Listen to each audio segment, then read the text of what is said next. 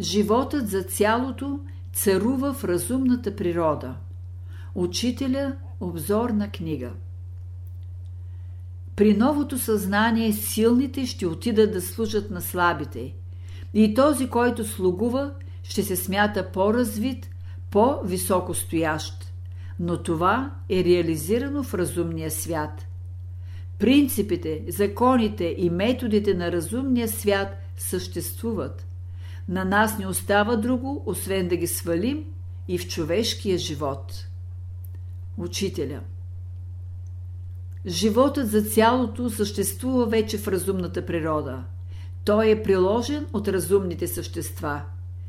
Те работят в цялата природа с любов, с самоотричане за по-долните природни царства, като им създават благоприятни условия за развитие, напредък, благоденствие и щастие.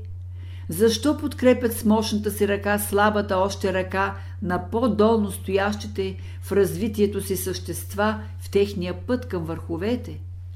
Защото живеят за цялото, в свещеното единство. В основата на цялата природа лежат взаимопомощта, сътрудничеството, любовта и жертвата.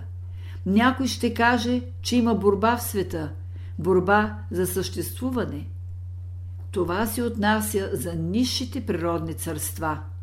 Това е несъвършенството на децата, които не са още пробудени.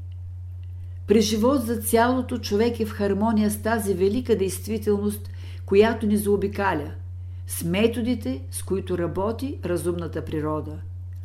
Животът за цялото лежи в основата на космичния живот – и затова този начин на дейност не е нещо неестествено, необикновено, а това е обикновеното, нормалното, естественото състояние в живота на Вселената. Да осъществим това на Земята, това е влизане в хармония с разумния свят, с законите, лежащи в основата на цялото битие. Когато човек почне да живее за цялото, дейността му ще бъде в хармония с разумните сили в природата.